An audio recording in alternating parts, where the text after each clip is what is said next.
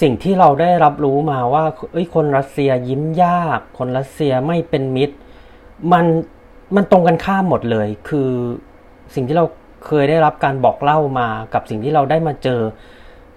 ด้วยประสบการณ์จากการมองเห็นการรับรู้ของเรา มันมันไม่ใช่เลย ผมได้มีโอกาสวิ่งไปข้างๆนักวิ่งชาวโปรตุเกสนะฮะที่รู้เพราะว่าเขาใส่เสื้อ เสื้อบอลเลยเสื้อบอลทีมชาติโปรตุเกสนะฮะแล้วก็มีคำว่าโปรตุกอลนะครับ ก็ได้ยินคนรัสเซียตะโกนนะ บอกว่า welcome to Russia The solid pace. TC, Travlon. Yeah. The solid pace. TC, Travlon. Yeah. The solid pace. TC, Travlon. Yeah. The solid pace. สวัสดีครับ ผม PC t r a t l o n และนี่คือ The Solid Pace Podcast Podcast เพื่อนักวิ่งนักไตรกีฬา ที่จะคอยส่งพลังด้านบวกให้ทุกท่าน รวมทั้งนำเสนอคอนเทนต์ดีๆ มีประโยชน์ ที่ทุกท่านสามารถนำไปปรับใช้ได้ด้วยตนเองโดย Ironman U และ Training Peak Certified Coach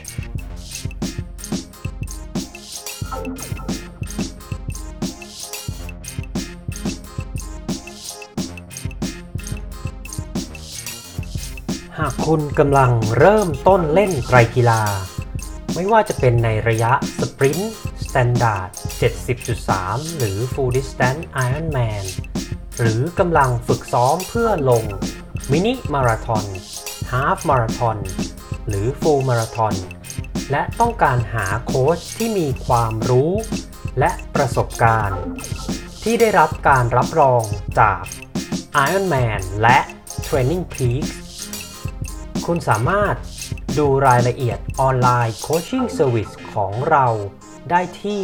www.tc-triathlon.com/coachingpackage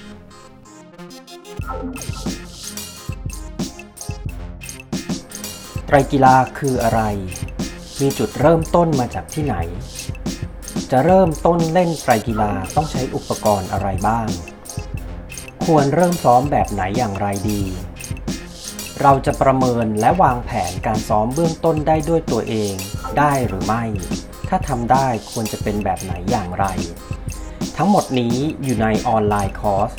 9 แรกกับไตรกีฬา Intro to Triathlon โดย TC Triathlon Ironman U และ Training Peak Level 2 Coach คอร์สเรียนนี้ใช้เวลาเรียน 50-60 นาที ผู้เรียนสามารถเข้าไปใส่อีเมล username และ password แล้วเริ่มเรียนได้ทันที คลิกเข้าไปที่ www.tctriathlon.teachable.com หรือสามารถกดลิงก์ได้ที่โชว์โน้ตท้ายรายการ เร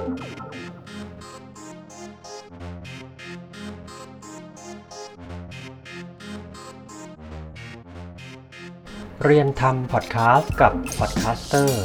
Story of the Solid Pace Podcast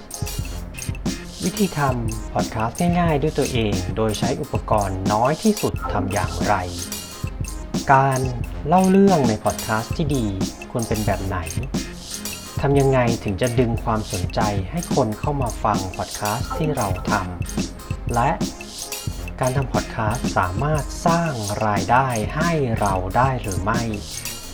ทั้งหมดนี้สามารถเรียนรู้ได้ที่ podbean.com/premiumpodcast solidpace school หรือคลิกลิงก์ที่โชว์โน้ตท้ายรายการ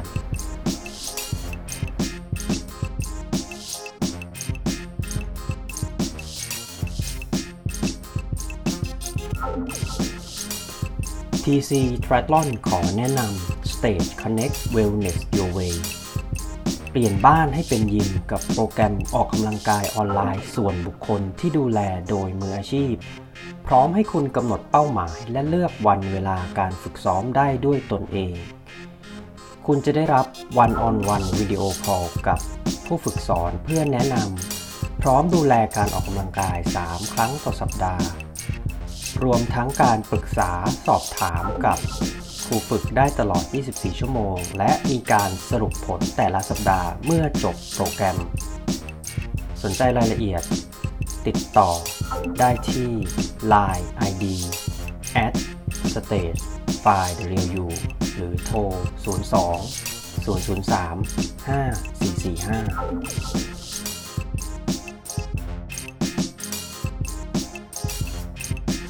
วัสดีครับ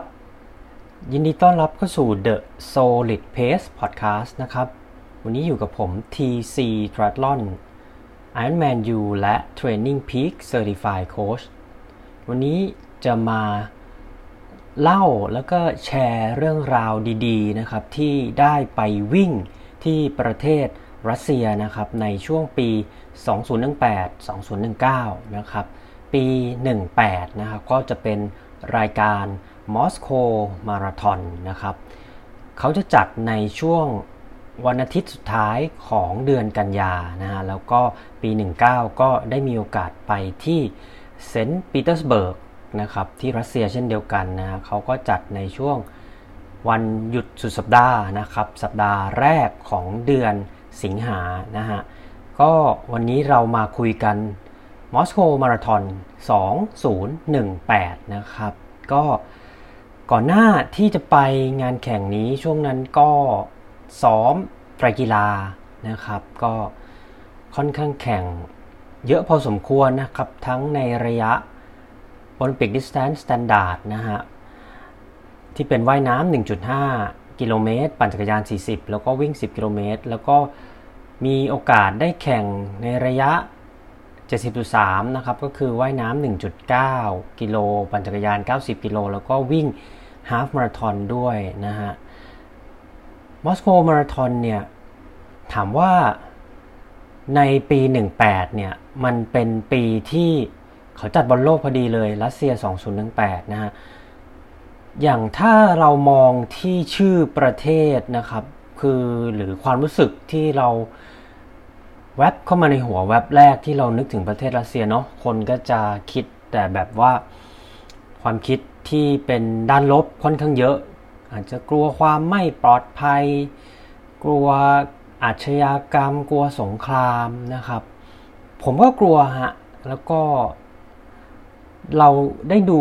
บอลโลกนะครับ ที่รัสเซียเราก็เห็นแล้วว่า เออเขาก็จัดได้ ค่อนข้างดีถึงดีมากเลยนะ ใน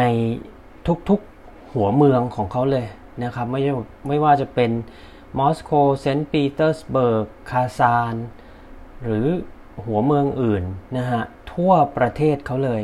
นะครับ แล้วก็คิดว่าเป็นโอกาสที่ดีแล้วแหละที่เราจะได้รู้จักรัสเซียมากขึ้นนะครับ ก่อนหน้านี้ก็เคยได้มีโอกาสไปเที่ยวรัสเซียด้วยตัวเองนะฮะแล้วก็ เหมือนไปทัวร์ครับก็ยังไม่มีโอกาสได้สัมผัสอะไรมากมายนะฮะก็เที่ยวแบบเร่งเร่งรีบรีบนะฮะแต่ว่าอันนี้ก็มีโอกาสที่จะทำเป็นผู้จัดนะครับมาราธอนทัวร์นะครับร่วมกับครอบครัวนะคือที่บ้านนะครับทำบริษัทมาราธอนทัวร์นะฮะแล้วก็มีลูกค้าพาลูกค้าไปวิ่งนะครับมอสโกมาราธอนจะมี ระยะให้เลือก 2 ระยะนั่นก็คือฟูลมาราธอน 42.195 กิโลเมตร และ 10K นะครับ 10 กิโลเมตรนะครับอะเรามาดูตั้งแต่การเดินทางนะฮะในช่วงนั้นการบินไทยก็ยังมีไฟล์บินตรงนะครับ กรุงเทพมอสโกนะฮะออกจากกรุงเทพนะครับประมาณช่วง 11 โมงนะฮะ แล้วก็จะไปถึงที่มอสโกเนี่ย เป็นเวลาท้องถิ่นประมาณ 4 โมงเย็น 5 โมงเย็นนะครับ เสร็จแล้วเราก็นั่งรถนะฮะ เข้าเมืองกันนะครับ นิดนึงฮะ คือในช่วง rush hour หรือช่วงช่วงเวลาเร่งรีบนะฮะ ไม่ว่าจะเป็นตอนเช้าหรือตอนเย็นเนี่ย เนื่องจากสนามบินดามาเดียดาวานะครับของมอสโกที่การบินไทยบินไปลงเนี่ย จะอยู่ชานเมืองก็เหมือนสุวรรณภูมิเราอะไรฮะพอนั่งเข้าเมืองในช่วงเย็นก็จะรถติดนิดนึงนะครับ ก็เข้าไปในเมืองไปถึงนะครับในช่วงของวันศุกร์นะฮะตอนเย็นก็ไม่มีอะไรหาอะไรทานแล้วก็พักผ่อนในช่วงวันเสาร์นะครับ เราก็พาลูกค้าแล้วก็ตุ่มเองนะครับ ไปที่ลุชนิกี้ Stadium นะครับลุชนิกี้ Stadium จะเป็น stadium หลักนะฮะประจำเมืองมอสโกนะครับ คือตรงนั้นนะมันจะเป็น complex ใหญ่มาก ๆ เลยมีสนามวิ่ง 400 เมตร อยู่ประมาณ 3 สนามนะฮะ แล้วก็จะเป็นที่ที่นักกีฬาโอลิมปิกรัสเซียเนี่ย ก็คือใช้ฝึกซ้อมในบริเวณนั้น รวมทั้งเป็นสถานที่จัดพิธีเปิด แล้วก็ปิด FIFA World Cup Russia 2018 ด้วยนะครับ เดินทางก็สามารถ ลงได้ที่สถานีรถไฟนะครับ ถ้านั่งรถไฟไปเองก็ลงได้ที่สถานีสปอร์ติฟนายานะครับเป็นรถไฟใต้ดินนะครับ หรือจะลงอีกสถานีหนึ่งก็ได้เลยไปหน่อยนะครับ ชื่อสถานีโวโรบิโยวีกอรีนะฮะอันนี้อ่านเป็นภาษาอังกฤษนะครับ แต่ว่าจริง ๆ ภาษารัสเซียน่าจะอ่านออกเสียงที่แตกต่างไปจากนี้นะครับอะไปถึงรับเบอร์นะครับ อืมเอกสารนะครับ เอกสารที่เราจะต้องใช้เลยนะฮะต้องมีไม่มีไม่ได้ นั่นก็คือพาสปอร์ตนะครับ หรือหนังสือเดินทาง และ medical certificate นะครับ ใบรับรองแพทย์นะฮะเท่านี้คำถามคือ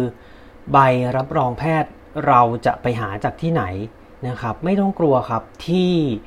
หน้าเว็บไซต์ Moscow Marathon จะมีให้ดาวน์โหลดนะฮะเราปริ้นออกไปนะครับจะเป็นภาษาอังกฤษ แล้วเราเอาไปยื่นให้กับโรงพยาบาลที่เราเข้าไปรับการตรวจนะไม่ว่าเป็นในกรุงเทพหรือจังหวัดอื่น ๆ ของประเทศไทยก็ได้นะครับ คือจุดประสงค์นะของใบรับรองแพทย์นี้เขาต้องการที่จะให้คุณหมอนะครับ ยืนยันว่า เราไม่มีสภาพร่างกายที่เขาใช้คำว่า contra indicate คือสภาพร่างกายที่เป็นอุปสรรค หรือเป็นปฏิปักษ์ต่อการออกกำลังกายแบบแอโรบิกหรือ cardiovascular ซึ่งนั่นก็คือการวิ่ง 10K การวิ่ง full marathon นั่นเองนะฮะ ก็ทั้งนี้ทั้งนั้นนะครับ อยากให้คุยกับโรงพยาบาลคุยกับคุณหมอว่า อันนี้เป็นสิ่งที่ ทางผู้จัดมอสโกมาราธอนค่อนข้างซีเรียสนะฮะ คือต้องมีทั้งพาสปอร์ตและ medical certificate ใบรับรองแพทย์นะครับ ที่คุณหมอเซ็นมานะฮะ แล้วเราก็เอาเอกสาร2อย่างนี้ เพื่อไปรับเป็นในลักษณะ race kit นะครับ race kit ถุงที่มีอะ อุปกรณ์ที่แจกให้นักกีฬานะครับ ก็จะมีอะแน่นอน bib number เบอร์แข่งนะครับ wristband ซึ่งเราจะใช้ในการเข้าบริเวณงานแล้วก็ฝากของนะฮะแล้วเขาก็จะมีตัว heat sheet นะครับ ซึ่งจะเป็นคล้ายๆกระดาษที่ไว้สร้างความอบอุ่นอาอาจจะเป็นก่อนหรือหลังการวิ่งก็ได้นะฮะแล้วก็ ทั้งนี้ทั้งนั้นผู้เข้าแข่งขันทุกคนนะครับ ถ้าเข้าแข่งขันแล้วจบมาราธอนภายในเวลา 6 ชั่วโมงนะฮะท่านจะได้ Medal Finisher หรือว่าเหรียญที่จบการแข่งขันนะครับผมรวมทั้งนะฮะจะมีทีเชิ้ตที่ไม่ใช่ Finisher ทีเชิ้ตนะครับ เป็นทีเชิ้ตที่เขาแถมให้ใน Race Kit ด้วยนะครับ ส่วน Finisher T-shirt เขาจะ เป็นลักษณะของการขายซูเวเนียนะครับผม ค่าสมัครเท่าไหร่อ่านี่เรื่องสำคัญเลย ค่าสมัครเนี่ยเขาจะแบ่งเป็นเทียก็คือว่าใครสมัครก่อนก็ได้ถูกนะฮะ ถูกที่สุดนะครับสำหรับระยะมาราธอนนะฮะ จะอยู่ที่ 3,500 รูเบิลนะครับ แพงที่สุดก็คือสมัครในวันที่ใกล้ ๆ วันแข่งนะฮะ จะอยู่ที่ 6,500 รูเบิลนะครับ คราวนี้คำถามถัดไปแล้วมันเป็นเงินไทยที่เท่าไหร่นะฮะย้อนกลับไปปี 18 นะครับ 2 รูเบิลเท่ากับ 1 บาท เพราะฉะนั้นสมมุติว่าค่าสมัครอาจตีเป็นตัวเลขกลมๆนะฮะ 4,000 รูเบิลก็เท่ากับ 2,000 บาทนะฮะ เพราะฉะนั้นในตอนนั้นนะครับ ค่าสมัครในตอนปี 2018 เนี่ย ค่าสมัครจะอยู่ที่ประมาณ 2,000 ถึง 3,000 บาท ถ้าสมัครเร็วนะฮะเป็น Early Bird ก็ 2,000 ถ้าสมัครใกล้วันแข่งก็ 3,000 บาทนะครับผมอ่าคราวนี้เส้นทางการแข่งอ่าเรารู้แล้วว่า Start Finish นะครับลุชนิกี้ Stadium นะฮะรับเบอร์ก็ที่ลุชนิกี้ Stadium นะฮะเส้นทางการแข่งผมขอบอกว่าสวยงามมาก ๆ ครับสำหรับมอสโกมาราทอนนะฮะ ฟูลมาราทอนออกจากสนามลูชนิกิวิ่งเรียบแม่น้ำไปเลยครับ คือเขาจะเป็นถนน ซึ่งสร้างเรียบแม่น้ำนะฮะไปจนถึงนะครับคือจริงๆถนนตรงนี้มันมีโหยาวมาก แต่ว่าเส้นทางวิ่งเนี่ยเขาจะวิ่งเลียบแม่น้ำไปจนถึงหลักกิโลเมตรที่ประมาณกิโลเมตรที่8นะฮะแล้วก็จะวิ่ง เข้าไปในเมืองตัวเมืองมอสโกนะครับ ผ่านสถานที่สำคัญ ก็อย่างเช่นตัวบริเวณมอสโกซิตี้นะครับ ที่เป็นตึกออฟฟิศสูงๆนะฮะกิโลเมตรที่ 14 จะไปผ่านบริเวณกระทรวงการต่างประเทศนะครับ เป็นตึกที่สวยงามมากๆสวยตึกหนึ่งนะฮะ แล้วก็ถัดจากนั้นนะครับก็จะข้ามฝั่งไปที่กอกี้พาร์คนะฮะ เสร็จแล้วนะครับ ไล่มาจนถึงกิโลเมตรที่ 21 ครึ่งทางจะข้ามสะพานกลับมาอีกครั้งหนึ่งนะฮะ คราวนี้จุดที่ผมมองว่าน่าจะเป็นจุดตัดกำลังใช้คำนี้ละกัน จุดตัดกำลัง หรือจุดที่ความยากมากที่สุดในการแข่งครั้งนี้นะฮะ ถ้าเรามองที่เส้นทางการแข่งที่มันเรียบแม่น้ำแน่นอนมันเป็นทางเรียบนะฮะ แต่พอเราวิ่ง ขึ้นสะพานก็มีเนินนิดหน่อย แต่ว่าช่วงกิโลเมตรที่ 25 นะครับ 24 ต่อเนื่องไปถึง 25 เนี่ยจะเป็นเนินนะครับ เนินที่ความชันเนี่ยน่าจะประมาณ 2 ถึง4%นะฮะ ความยาวประมาณนะครับ 1 กิโลเมตรถึง 2 กิโลเมตรนะฮะ ตรงนี้นะครับ ฝึกไว้ได้เลย เตรียมตัวไว้ได้เลย คุณต้องวิ่งขึ้นเนินนะฮะ แล้วเนินก็จะมีมาอีกครั้งหนึ่งนะครับในช่วงที่เป็นหลักกิโลเมตรที่ 27 ถึง 28 นะฮะความชันก็จะใกล้ ๆ กันครับ2-4%แล้วก็ความยาวก็จะมา 1 กิโลเมตรถึง 1.5 กิโลเมตร เสร็จก็จะวกกลับมาเลียบแม่น้ำพอช่วงเลียบแม่น้ำนี่เราก็สบายแล้วฮะ มันก็จะเป็นทางเรียบเลยนะฮะ แล้วก็ช่วง วิ่งลัดเลาะตามแนวแม่น้ำเนี่ยก็จะผ่านไฮไลท์นะครับ ก็คือ Saint Basil Cathedralนะครับมหาวิหารเซนต์เบซิลนะฮะมองไกลๆเห็นครับ แล้วก็จะผ่านพระราชวังเครมลินด้วย แล้วก็สุดท้ายนะครับ กิโลเมตรที่ 37 ก็จะไปผ่าน Cathedral of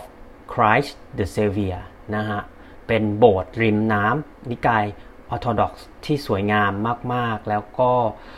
ปิดท้ายนะครับที่กิโลเมตรที่ 37.5 ท่านจะสามารถมองเห็นอนุสาวรีย์ Peter the Great ได้นะครับนะก็เตรียม GoPro เตรียมมือถือไว้ถ่ายรูปได้เลยนะฮะ เสร็จแล้วกิโลเมตรที่ 8 ถึง 42 เลียบแม่น้ำนะฮะ แล้วก็วิ่งกลับมาเข้าเส้นชัยที่ลุชนิกี้ Stadium เช่นเดิมนะครับอะเส้นทางไปแล้วอะรับสมัครไปแล้ว ค่าสมัครไปแล้วนะครับ จุดให้น้ำอืมจุดให้น้ำเขาทำได้ค่อนข้างดีนะฮะศูนย์ถึงกิโลเมตรที่ 5 เนี่ย ตั้งแต่เริ่มถึงกิโลเมตรที่ 5 เนี่ย จะไม่มีนะครับ เพราะว่าเขาจะเหมือนบริหารจัดการเรื่องความแออัดของคนไม่ให้คนกรูเข้ามาในบริเวณ water station เยอะ เพราะฉะนั้นเตรียมดื่มน้ำอะไรไว้นะฮะตุนตุนไว้ก่อนนะฮะในช่วงกิโลเมตรที่ 0 ถึง 5 แต่หลังจากนั้นเนี่ยตั้งแต่กิโลเมตรที่ 5 ถึง 42 เนี่ยจะมีจุดให้น้ำนะครับ ทั้งเป็น water station food station เนี่ยทุกๆ 3 กิโลเมตรนะครับ คำถามสำคัญ ปิดถนนหรือไม่ บอกได้คำเดียวครับ ปิดเมืองแข่งฮะ ปิดถนนร้อยเปอร์เซ็นต์ครับ และคนโลเคอลคนรัสเซียนะครับ มีส่วนร่วมในการแข่งนี้อย่างเต็มที่นั่นคือเขาออกมาริมถนนและก็มาเชียร์นักวิ่งนะฮะ ผมได้มีโอกาสวิ่งไปข้างๆนักวิ่ง ชาวโปรตุเกสนะฮะที่รู้เพราะว่าเขาใส่เสื้อเสื้อบอลเลย เสื้อบอลทีมชาติโปรตุเกสนะฮะแล้วก็มีคำว่าโปรตุกอลนะครับ ก็ได้ยินคนรัสเซียตะโกนนะฮะบอกว่า welcome to Russia นะฮะแล้วก็มีดนตรีเล่นนะครับ มีคนมายืนเชียร์ในลักษณะที่เรียกว่าผมค่อนข้างตกใจและค่อนข้างช็อกว่าเฮ้ย สิ่งที่เราได้รับรู้มาว่าเอ้ยคนรัสเซียยิ้มยาก คนรัสเซียไม่เป็นมิตร มันมันตรงกันข้ามหมดเลย คือสิ่งที่เราเคยได้รับการบอกเล่ามากับสิ่งที่เราได้มาเจอ ด้วยประสบการณ์จากการมองเห็นการรับรู้ของเรา มันมันไม่ใช่เลยนะครับ ก็เป็นสิ่งที่ประทับใจมาก ๆ ในการวิ่งนะฮะมอสโกมาราทอน 2018 นะครับ แล้วก็นอกจากนั้นเนี่ยวันนั้นเนี่ยที่ผมวิ่งปี 18 เนี่ยฝนตกครับ แต่คนรัสเซียก็เขาตั้งใจวิ่งกันมาก แล้วก็เขาก็ตั้งใจเชียร์กันมากนะฮะเป็นสิ่งที่ประทับใจอีกสิ่งหนึ่งแล้วก็คิดว่าถ้าเป็นไปได้นะครับ อยากจะกลับมา กลับไปกลับไปฮะกลับไปวิ่งที่มอสโกมาราธอนอีกสักครั้งหนึ่ง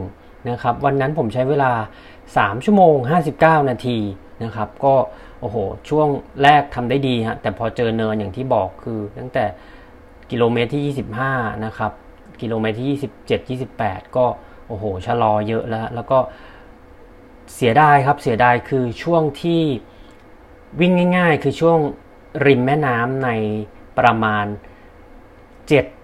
ถึง 8 กิโลเมตรสุดท้ายทำความเร็วไม่ได้เพราะขามันเปรี้ยหมดแล้วฮะ ก็อันนี้ก็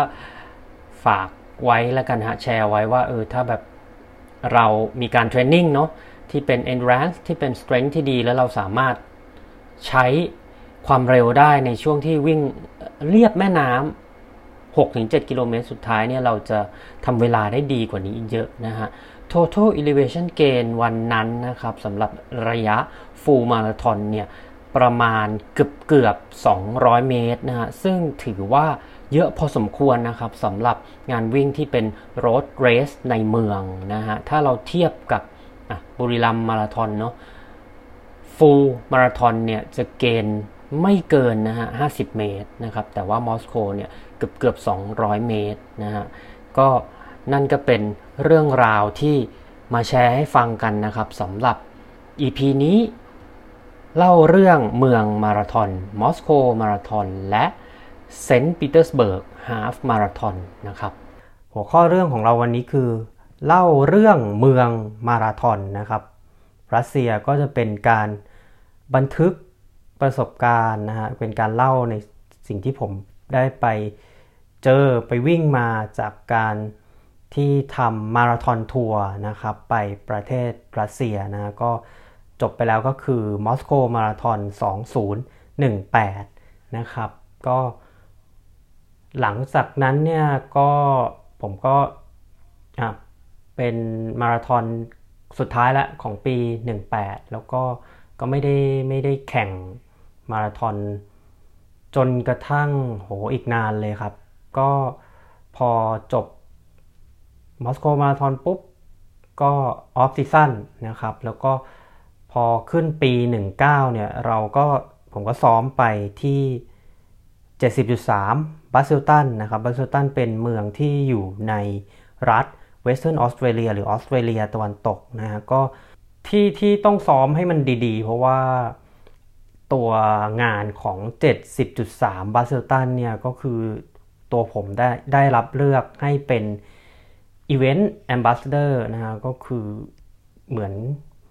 เราก็สมัครเข้าไปแล้วเขาก็คัดเลือก แล้วก็เราเป็นคนต่างชาติคนเดียว เป็นคนเอเชียคนเดียวเป็นคนต่างชาติคนเดียวเลยที่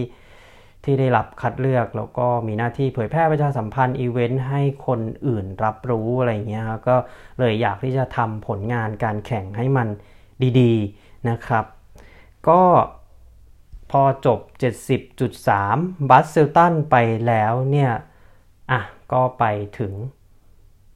งานที่ ผมว่าน่าจะเป็นฮาล์มาราธอนที่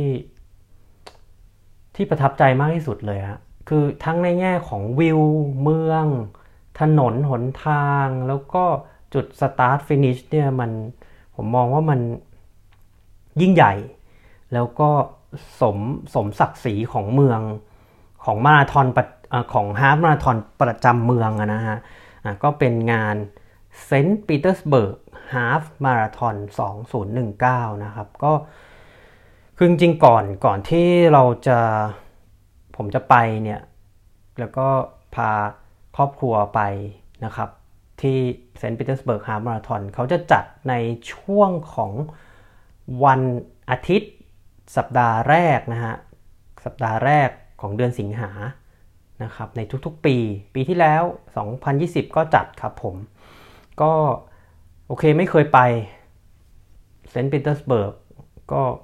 มาลองศึกษาว่าเราจะไปยังไง แล้วก็มันจะมีที่เที่ยวไหนบ้าง ก็เลยตัดสินใจว่าโอเค ช่วงมิถุนา ก็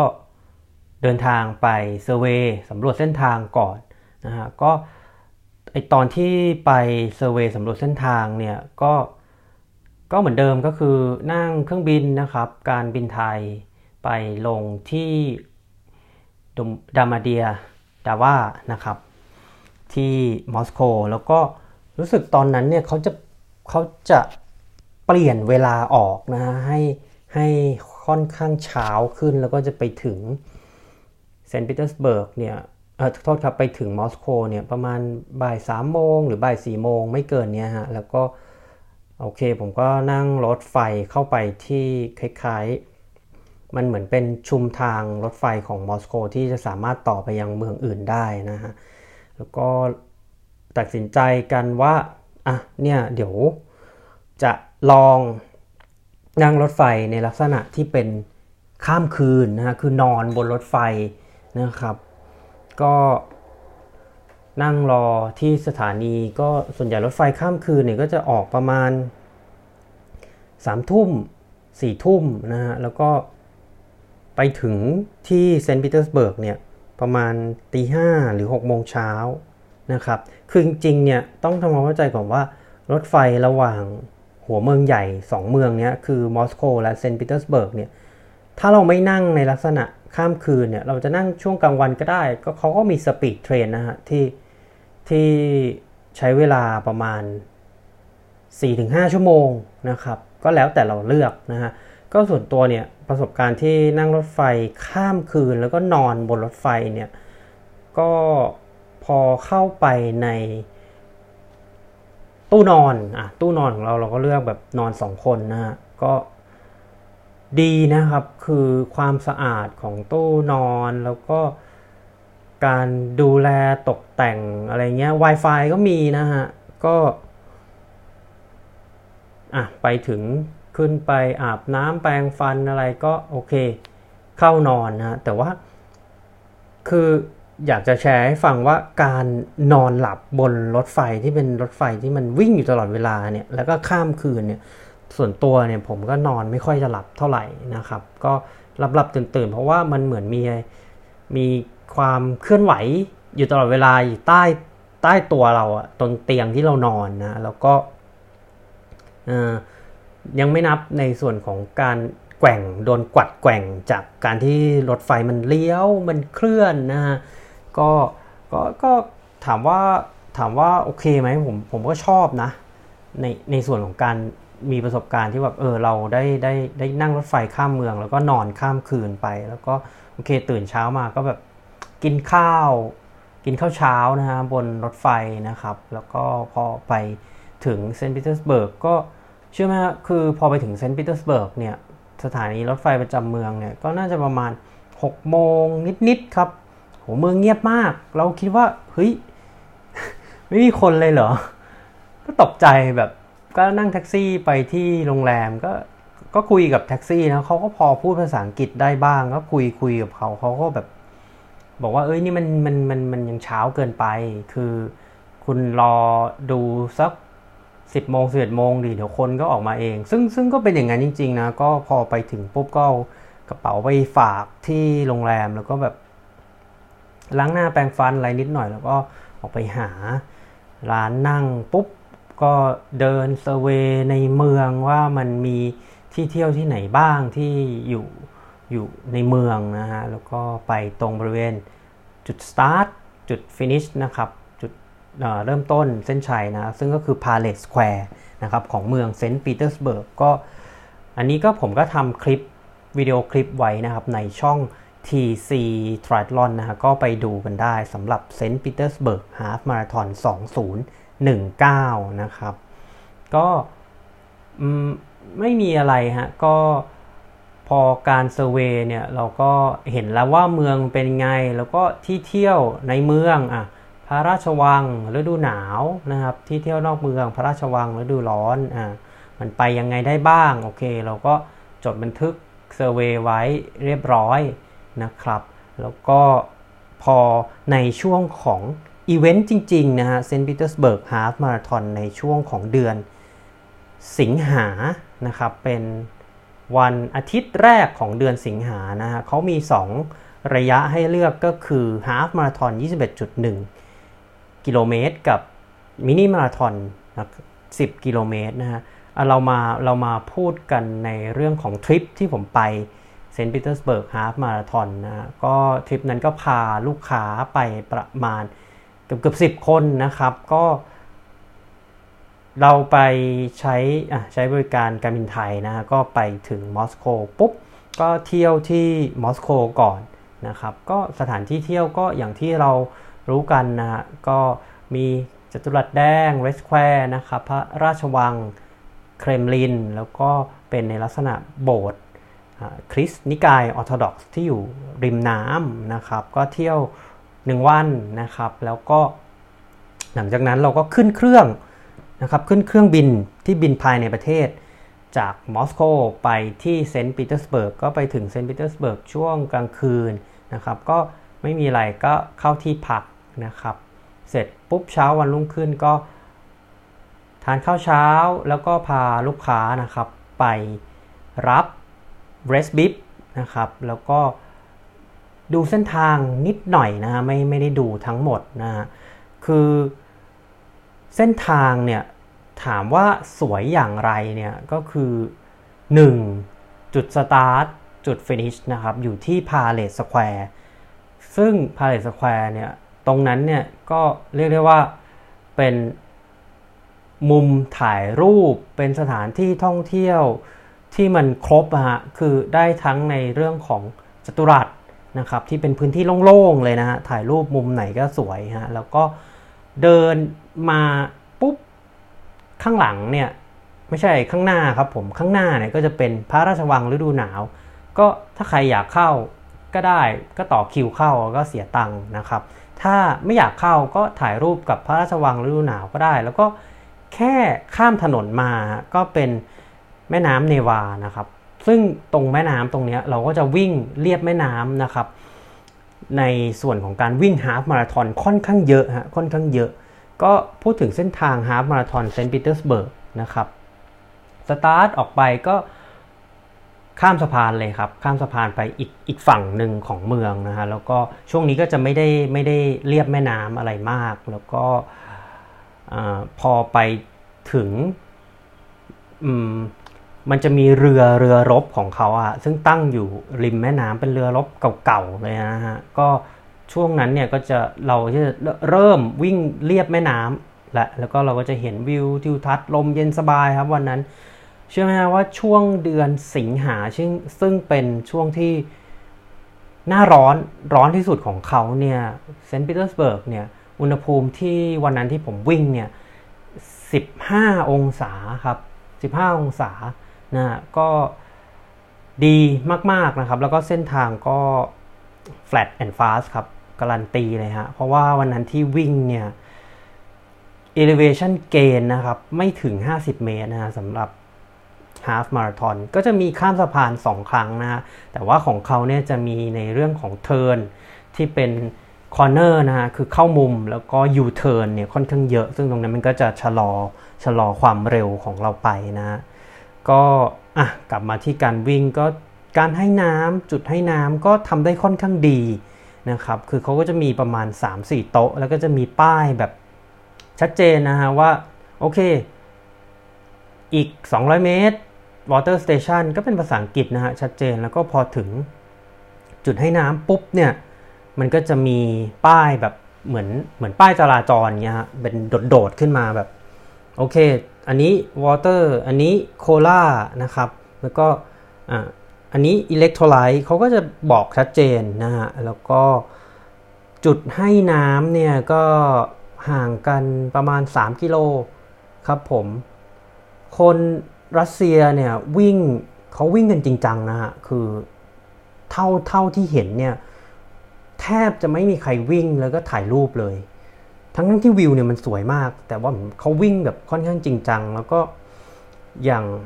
pacer เนี่ยคือของเราเนี่ยของเราจะใช้คำว่าสมมุติว่า pacer อย่างบุรีรัมย์ที่ผ่านมานะก็ pacer เขาใช้คำว่า 4.00 HR ก็คือ pacer 4ชั่วโมง แต่ของรัสเซียเขาจะสื่อสารค่อนข้างค่อนข้าง ค่อนข้างตรงไปตรงมานะ สมมุติว่าคือ 4.00 เนี่ย มันคือ sub four ถูกไหมฮะเขาก็จะเขียนเลยว่าอะ pacer กลุ่มนี้ 3.59 อ่าแต่ว่าอ่านี้ half marathon นะผมตอนแรกเนี่ยผมวิ่งตามในส่วนของอ่า pacer 1.49 นะครับ 1.49 อะเราก็ลองดูว่า คือในเมืองไทยเนี่ย เคยวิ่งต่ำกว่าชั่วโมง45เนี่ยก็บุรีรัมย์ปีแรกนะ ที่มันเย็นมาก ๆ เลยแบบ14องศา แล้วก็หลังจากนั้นวิ่งฮาฟในไทยก็แบบไม่ได้ เพราะอากาศมันร้อน แล้วก็ตอนนั้นเราก็ซ้อมแบบ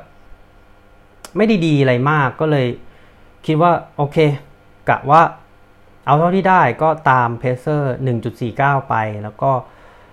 โอเค พอตามไปได้ 5 โลเฮ้ยโหอากาศเย็นนะแล้วก็วิ่งแบบแทบเชื่อไหมเหงื่อแทบไม่ออกเลยอะแล้วก็พอ 5 โลปุ๊บเราก็เร่งขึ้นไป แล้วก็ไปทัน pacer ของกรุ๊ป1.44 ก็คือคือคือคือถ้าคุณตามกรุ๊ปเนี่ยคุณจะวิ่งอะคุณจะวิ่งต่ำกว่า 1.45 ในระยะ half marathon แน่นอนก็ตามตามตามตามตามไปเรื่อยๆ คือเขาก็เขาก็เขาก็วิ่งเข้มแข็งดีนะฮะ แล้วก็ แต่เขาจะไม่พูดอะไรนะฮะเขาก็วิ่งของเขาไปแล้วก็คนก็ตามแบบโหเป็นพรวนเลยนะ แล้วก็ พอในช่วงร้อยเมตรสุดท้ายก็ก็เลยฉีกแซงเข้าไป แล้วก็เข้าเส้นชัยที่เดิมฮะกลับมาที่เดิมก็ Palace Square เซนต์ปีเตอร์สเบิร์กคือผมมองว่าน่าไปน่าไปไหมสำหรับคนไทยก็คือตอบว่าควรนะฮะควรไปถ้า ถ้าเราอยากที่จะได้ PB ฮาล์ฟมาราทอนหรือ 10K เนี่ยที่นี่ตอบโจทย์แน่นอน แล้วก็เมืองเนี่ยด้วยความที่มันเป็นเมืองที่ริมน้ำนะฮะคืออากาศก็จะเย็นนะครับ แต่ว่าข้อดีเนี่ยคือช่วงที่เขาจัดแข่งเนี่ยเป็นช่วงสิงหาซึ่งซึ่งมันเป็นตกอยู่ในช่วงกลางฤดูร้อน เพราะนั้นในเรื่องของฝนเนี่ยจะไม่ค่อยเยอะฮะอืมไม่เหมือนกับมอสโกมาราธอนที่มอสโกมาราธอนมันจะไปช่วง ปลายกันยา ซึ่งตอนนั้นมันจะเป็นช่วงเปลี่ยนผ่านฤดูนะก็ก็อากาศก็ดีครับวันนั้นแล้วก็การท่องเที่ยวเนี่ยถ้าไม่อยากไปที่อื่นนะครับ ไม่อยากไปต่างจังหวัด ไม่อยากนั่งรถไปไกลวิ่งเสร็จแล้วเหนื่อยโอ้ในเมืองนี่สวรรค์เลยฮะก็ถ้าคิดอะไรไม่ออก คิดอะไรไม่ออกเลยนะครับ ก็คือนั่งล่องเรือเลยครับ นั่งล่องเรือเนี่ย แม่น้ำเนวานะครับ ก็คนละนะฮะเท่าที่จำได้เนี่ยน่าจะประมาณคนละไม่เกิน 100 รูเบิลนะครับ ก็คือใช้เวลาประมาณ 1 ชั่วโมง 1 ชั่วโมงครึ่งแต่ไม่รวมอาหารนะครับ แล้วก็ ผมไม่รู้ว่าสถานการณ์ตอนนี้ที่เซนต์ปีเตอร์สเบิร์กเป็นยังไง แล้วก็ในเรื่องของ currency rate เป็นยังไง แต่ว่าในช่วงปี 19 ที่ไปเนี่ยก็คืออตอนแรกเนี่ยเงินรูเบิลมันเท่ากับเงินบาทถูกไหมฮะ แต่ว่า ก็เงินเขามันด้อยค่าไป มันก็เหลือ 2 รูเบิลเท่ากับ 1 บาท คราวนี้ทุกอย่างก็เลยถูก มันก็กลายเป็นว่าเราเที่ยวในราคาที่มันไม่แพงแต่ว่าเราเราได้คุณภาพของการท่องเที่ยวไม่ว่าจะเป็น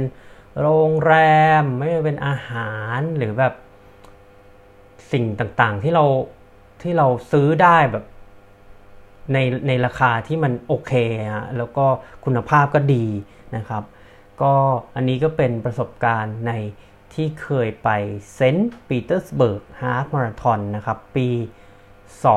2019 นะครับ ก็หลังจากจบอันนี้ปุ๊บ ก็เป็นเบอร์ลินมาราธอนนะแต่ว่าเดี๋ยวจะมาเล่า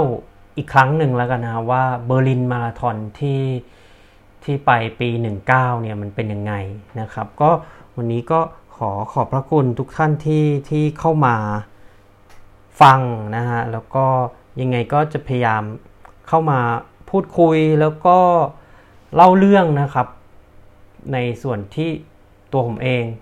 แล้วก็ บริษัทของครอบครัวเนี่ยก็คือรัสิริสปอร์ตทราเวลเนี่ยได้พาลูกค้าไป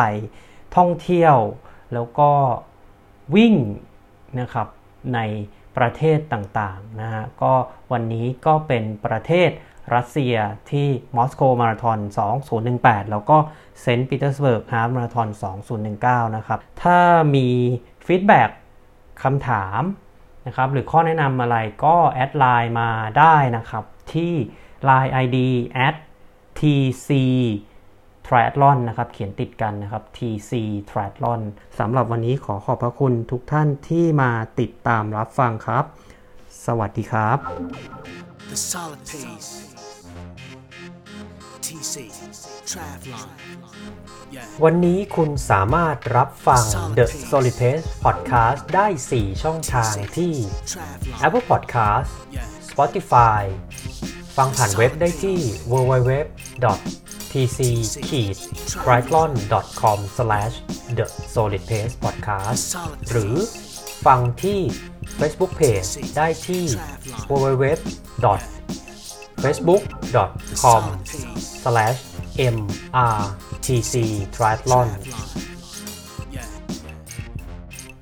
หากคุณมีนักวิ่ง นักไตรกีฬา หรือผู้ที่อยู่ในวงการ endurance sport ไม่ว่าจะเป็นชาวไทยหรือชาวต่างชาติ ที่คุณอยากรู้จัก หรือมีหัวข้อที่คุณอยากให้เราพูดถึง คุณสามารถแนะนำรายการได้ที่อีเมล info at tc triathlon com หรือทักไลน์เรามาได้ที่ Line ID at tc triathlon